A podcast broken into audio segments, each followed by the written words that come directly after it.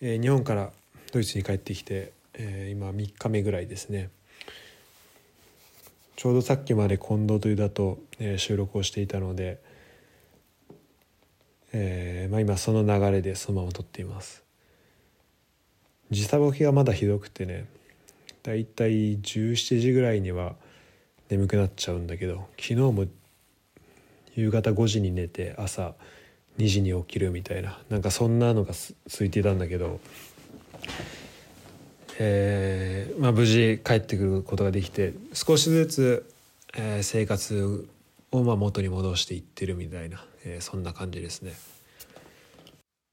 まあ、帰るまでもすごいねあの日本出るのは結構大変で、まあ、ちょっと欲張ってあの帰りの到着地点をベルリンからデュッセルドルフにしようとしたんだけど、まあ、それが結構手こずったりとかあの俺が電話番号持ってなかったんでなんか公衆電話でその変更の手続きをいろいろやろうとしたら、まあ、小銭が足りなくなるみたいな。で、まあ、公衆電話なんてねこの十何年とか使ってないくてちょっとどれぐらい公衆電話の小銭が必要かなっていうのがねちゃんと把握できてなかったんだけどなんかそれをねちょっと甘いまあこの見込みで行ったところまあそこで見事にあのまあやらかしましてやらかしたというかまあ手こずりまして、えー、最後はダッシュで搭乗口に向かうみたいな、えー、そんな出国でしたけどもうね乗ってしまうとあっという間で13時間ぐらいかかってねあのもうパリまで着いちゃって、えー、そこからデュッセルドルフに、えー、パリ経由でデュッセルドルフに行ってでそこで、えー、一泊してでその次の日に帰ってくるっていう、まあ、そういう流れだったけど、うん、なんかね帰ってくるのがあっという間すぎて日本とこっちで全然周りのものとかも違ったりするんだけどなんかまだなんか日本にてかそもそも俺は日本にいたのかなみたいななんかそれぐらいなんだろうあ久々に帰ってきたわって感じもやっぱまあ1ヶ月だとなくてドイツに。なんかむしろ、うん、なんかこの1ヶ月半本当に俺は日本にいたんだっけなみたいななんかそれぐらいもうなんかすんなり帰ってきちゃってる感じはありますね。ただ変わったこととしてはこれやっぱりあのこの海外に行くことのすごいやっぱりいいことだなっていうふうに思ったんだけどなんかねドイツにいる中でやっぱこう習慣になっていくものっていうのはあるんだよね。うん、なんかそれは日々食べるものであったりとかまあ喋る言葉でもそうだけどまあ、会う人だったり、まあ、その行くお店でのなんかマナーだったりとかなんか日々使う交通手段だったりとか、まあ、それに伴っていろいろ考えることができたりとか普段触れるニュースだったりとか、まあ、いろんなことっていうのがそのドイツの当たり前のことドイツでの常識っていうのがまあどんどんできてきてで、まあ、1年もいると、まあ、それがね本当当たり前でこうそれにどんどん慣れてきちゃうところはあるんだけどでそれに日本に帰った時にまあそれが一回全部崩れるわけよ。で今回俺がこの日本でどういうふうにこう、まあ、習慣が変わったかっていうと、まあ、まず毎日ねあの予定が入ってて毎日誰かと飲みに行ってで夜帰ってきて寝てまた次の日誰かと会うっていうのがもうずっと続いてて、まあ、このコロナ禍でまあなかなかないことなんだけどあのでドイツだと特に、まあ、そんなね平日から毎日飲む人毎日会う人っていうのもまあそんないなかったし本当なんか今日会おうって言って会えるような感じだったからあの日本では。うん、で日本だとまあやっぱドイツにいる知り合いと日本にいる知り合いだともう全然数が違うわけで。で日本だと、まあ、いろんな人に声かけてあの、ね、その人にとってはまあ俺が滞在してるのが1ヶ月だとしたら、まあ、1ヶ月のうちの、まあ、1日なんだけどっていうのがたくさん集まっあのたくさんそういう、まあ、その人たちの1日を1日ずつ借りて、俺はその1ヶ月過ごしたわけだよね。だその人にとっては1ヶ月のうちの1日だけど俺は俺にとってはまあ毎日飲み会があるみたいな、まあ、そういう状況だったけど、まあ、ドイツでそれやろうとしたらねあのまあほぼ毎日まあ、2日に1回とかこう人に会うあ2日に1回ぐらいのペースでやっぱ人に会わないと、うん、なかなかこう毎日誰かと会ってみたいなことはまあないし、うん、まああんま平日でねこう人に会ったりみたいなのはドイツでしてなかったからなんかその人に会うっていうところのなんか壁みたいな壁というかなんかそこの今まで持ってたドイツの中でなんとなくできてた常識みたいな平日はあんま人に会わなくて、まあ、会うとしたら土日からみたいなのもすごいなくなったしあと日本だとやっぱまあ自分が知ってるところが多いのもあるけどなんか外出する機会が多くて外出した先にまあも何かねあの外出してなんかできることカラオケとか飲み屋とかあのそういうところにまあ気軽に行けるっていうのもあったけど、まあ、そういうのもたくさん増えたんでなんかドイツ帰ってきてもちょっとそのまあ普段行かないお店とかがちょっと目につくようになったりもしたし実際一昨日とかはあの行ったことなかったイタリアレストイタリアンにちょっと行ってみたりとかもしたしなんかそういうことができるに、まあ、そういうのがなんかそうねなんかやりやすくなったというかなんかそこの自分の中でなんかあんまり外食しなかったりみたいなのもあったんだけどなんかそこが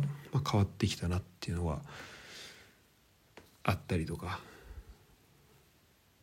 で、まあ、あとはこの人と喋るってところに関してはまあやっぱりあの、まあ、ドイツにいると、まあ、日本にいる時に比べたら全然日本語喋る機会は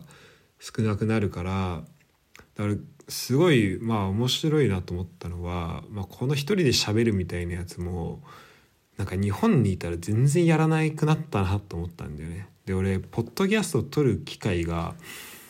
ドイツ来てからめっちゃ増えたんだけどまあやっぱそれはそういうことなんだなと思ってなんか日本にいる間ドイツにいる間こうポッドキャストでいろんなこと喋ってきたけどしなんかちょっと、うん、なんか考えた風なことを喋ったりとかっていうのをしてきたけどなんかやっぱこう日本でたくさん人に会っているとなんかそういうことは考えなかったなとかなんかそういうの考える暇もないぐらい人と会って喋ってたなっていうのを思ってなんかドイツでめちゃめちゃだから自分で考える時間がどんどん増えてったなとも思ったしまあそれはいいことでもあるんだけどやっぱちょっとバランスとしてなんかその時間がやっぱ多すぎたなっていうのは思ってでこの日本にいる間っていうのは本当毎日人と会ってたから、まあ、すごい疲れたんだけどなんかなんだろうそれはそれですごいやっぱ楽しかったんだよね。でやっぱなんか自分がその人と会ってなんか人とそれも直接会ってこうなんか話したりするっていうのがやっぱ好きなんだなっても思えたしなんかそこに気づくことができたっていうのはやっぱうん、なんか今回帰って、まあ、良かったところではありました。やっぱねいいなと思ったのはやっぱ、まあ、これはまあ日本にいる人との関係になるけどやっぱり直接会って喋るっていうことが本当に大事だなと思ってなんか俺は結構そのね距離感というかなんか人との距離が物理的な距離が離れるとなんか心もそれに伴って、まあ、ちょっと離れてしまうというかなんかなんだろうな、まあ、会わない時間がたり喋んない時間が長いほどうんまあそうね。まあなんか心理的な距離が離れてしまうところがあるからなんかねそことかも多分1年間で結構こう考えとかがまあ考える時間がたくさんあったのもあるけどちょっと一人歩きしてた部分もあったりしてそれが一回ちゃんとねいろんな人に会ったことでそれを一個一個カチッとまあ直すことができたっていうのも良かったなと。あとこれはねさっきポッドキャストって気づいたことなんだけどなんかやっぱリモートで喋るのはね難しいなっていうのまあいろんな面で思って、まあ、一個はあの、まあ、単純にねこう、まあ、一人しか喋れないっていう状況もそうだしで仕草とかが分かんないからまあ相手が何考えてるか本当分かんないっていうのもそうなんだけどなんかやっぱねこうリモートだとねこうまあちょっと笑顔多めになっちゃうというかねなんか顔をねちょっと作ってしまっている自分がやっぱいるなと思ってなんかこれはなんだろう。で普段の自分だったら、うん、なんかそんなに笑顔で相手が喋ってる時こんな笑顔で構えてないよなみたいなところとかもあるんだけど、うん、なんかねそこではね。なんかこう自分の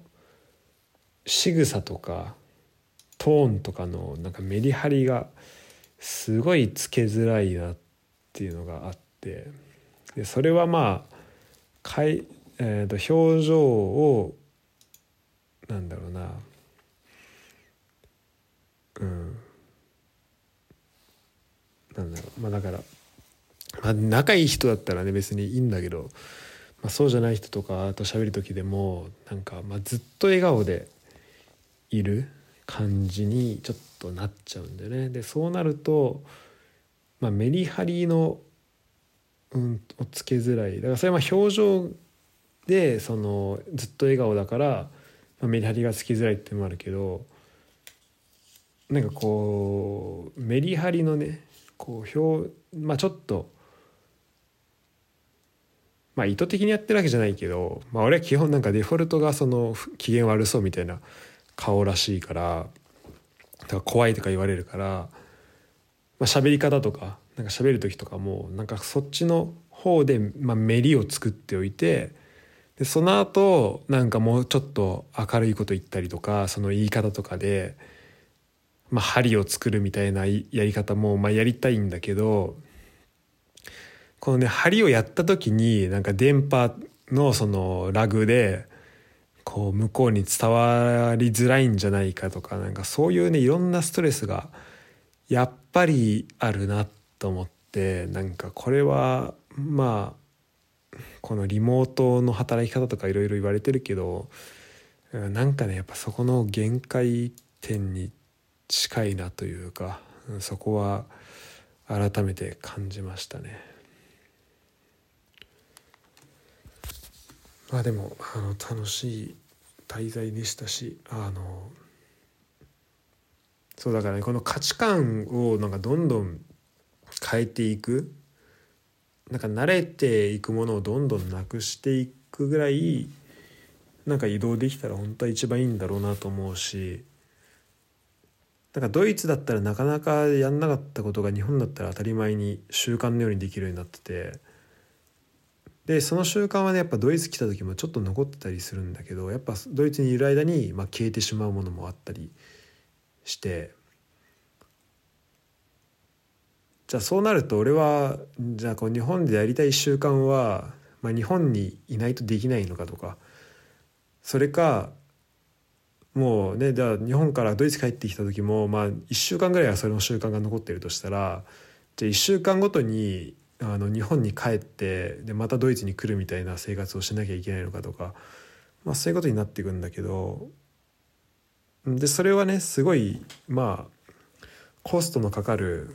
生活になるわけだよね。このうん、そのやっぱ自分で環境を変えないと環境を変えることで気づくことはあるんだけどやっぱ環境を変えないとその習慣を変えられないっていうのはまあうんまあ良くないことでで、まあ、習慣を作るためにはなんかいろいろねこう身の回りの環境を変えるっていうのはもちろん大事なんだけどでもやっぱ最近思うのはなんか突き詰めていくとなんか最終的には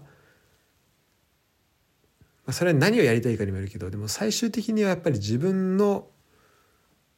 自分自身と戦わなければいけないところもやっぱ出てくるんだろうなと思って。で、うん。まあ、もちろん環境だけでねこう作れる習慣みたいなのもあるんだけど、うん、それこそ日本でやってたことをドイツでもやりたいみたいになった時にはなんか自分で何かをなんかねその自分での中にあるそのやりたいけどできてないみたいなそのなんか止めている部分みたいな自分のパーソナルなところと戦わなければいけないんだろうなっていう、えー、感じがしています。ちょっと最後の方ですごいあのざっくりとしているけどまあとにかく来年はねもうちょっとこう移動もしやすい状況になってたくさんこの環境を変えるっていうことが、まあ、できるといいなというふうに思いましたそれではまたはいこれは日本帰ってきた後のシェラトです、まあ、音質がね普段よりいいんでわかると思うんだけど、えー、久々にパソコンのマイク、えー、コンデンサマイクを使って喋ってます。でねえっ、ー、とここの最初で喋ったあの空港でで公衆電話がどうちゃうみたいなあの話があってで、まあ、両替をしてる時にねで、まあ、詳しくはえっ、と多分この間近藤と井田と撮った、えー、シャープ135ぐらいのやつで喋ってると思うんで、まあ、そこを聞いてもらえればいいと思うんだけどあの、まあ、要は小銭がねなくなって公衆電話ってあの小銭が必要じゃないですか。で小銭をあの、まあ、お札があったからそれでねこう両替しに行こうとしたんだけど、まあ、両替って言っても両替機がそんなないんであの自販機にあの1,000円札持って、まあ、2,000円ぐらい使ってそれ全部小銭に変えようっていうのをね、まあ、やりに行こうとしたんだけどまあちょっと結構ダッシュで、まあ、50メートルぐらい走って行かないまあもうちょいかな、まあ、行かなきゃいけないとこにあったんでねそのこうしあの自販機が。でそれ行ってる間にあのその向こうのオペレーター出てでなんかあなんか相手人いないなと思ってなんか切られたりまあ今だったらしないのかも。もうあのこっちが喋り終わるあの切るまで待ってくれるのかもしれないんだけどちょっとそれ、まあ、怖いなと思ったんだよね、まあ、何しろもうこれを逃したらもう日本からドイツ帰れないみたいな状況だったからだからどうしてもこの電話をつないだままでしておきたいと思ってでも両替はしなきゃいけないしなんか周りの人あの警備員の人とかに頼んでもなんかその人はこう多分仕事のね仕事的になのかな。まあ手伝ってくれそうになかったからじゃあどうしようかなと思ってで結構ね、まあ、あのいい案を思いついたんでね。でそれがあのボイスメモにこの今ちょっと自販機に両替していってるんであの切らないでくださいっていうのをこう1分ぐらい喋っててで1分あればこう喋ってる間に、まあ、両替もして帰ってこれるんじゃないかなと思ったんでね。でねあの今で大体このソロの撮る時って、まあ、今はパソコンで撮ってるけどあの普段とかはあの iPhone で撮ってんでね。でだからあの、まあ、その今ソロの動画をこう出そうと思ってたらなんとですねその成田空港で録音してたあの音声が見つかりまして、まあ、それを公開しようと思います。まあ、ちょっと俺のこの焦ってる感じとかがちょっと見え隠れするものになってるのでぜひこれちょっと特典映像ですね。あまあ、これはサブスクにするとしたら、まあ、有料に、有料部分になる、え、音声になるんで、えー、貴重なやつです。それではどうぞ。まあ、そんなにね、人がいたわけではないんだけど、まあ、すぐ隣に警備員さんいたりとか、まあ、他のお客さんもちょいちょいいるってことを、まあ、想像しながら聞いてもらえるとよりこうイメージがつくかもしれないです。ちなみに、えーと、成田空港の、えー、第一ターミナルの北ウィングと南ウィングの間の、えー、南ウィング側の公衆電話通路寄りで喋ってた気がします。これは自動メッセージです。今、えー、自動販売機にお金両替しに行っているので少々お待ちください、えー、これは自動メッセージです、えー、今自販機に両替をしに行っているので少々お待ちください。これは自動メッセージです。両替機に自販機に両替をしに行ってるので少々お待ちください。これは自動メッセージです。自販機に両替をしに行ってるので少々お待ちください。これは自動メッセージです、えー、両替機に自販機に両替をしに行ってるので少々お待ちください。これは自動メッセージです。自販機に両替をしに行っているので少々お待ちください。これは自動メッセージです。自販機に両替をしに行っているので少々お待ちください。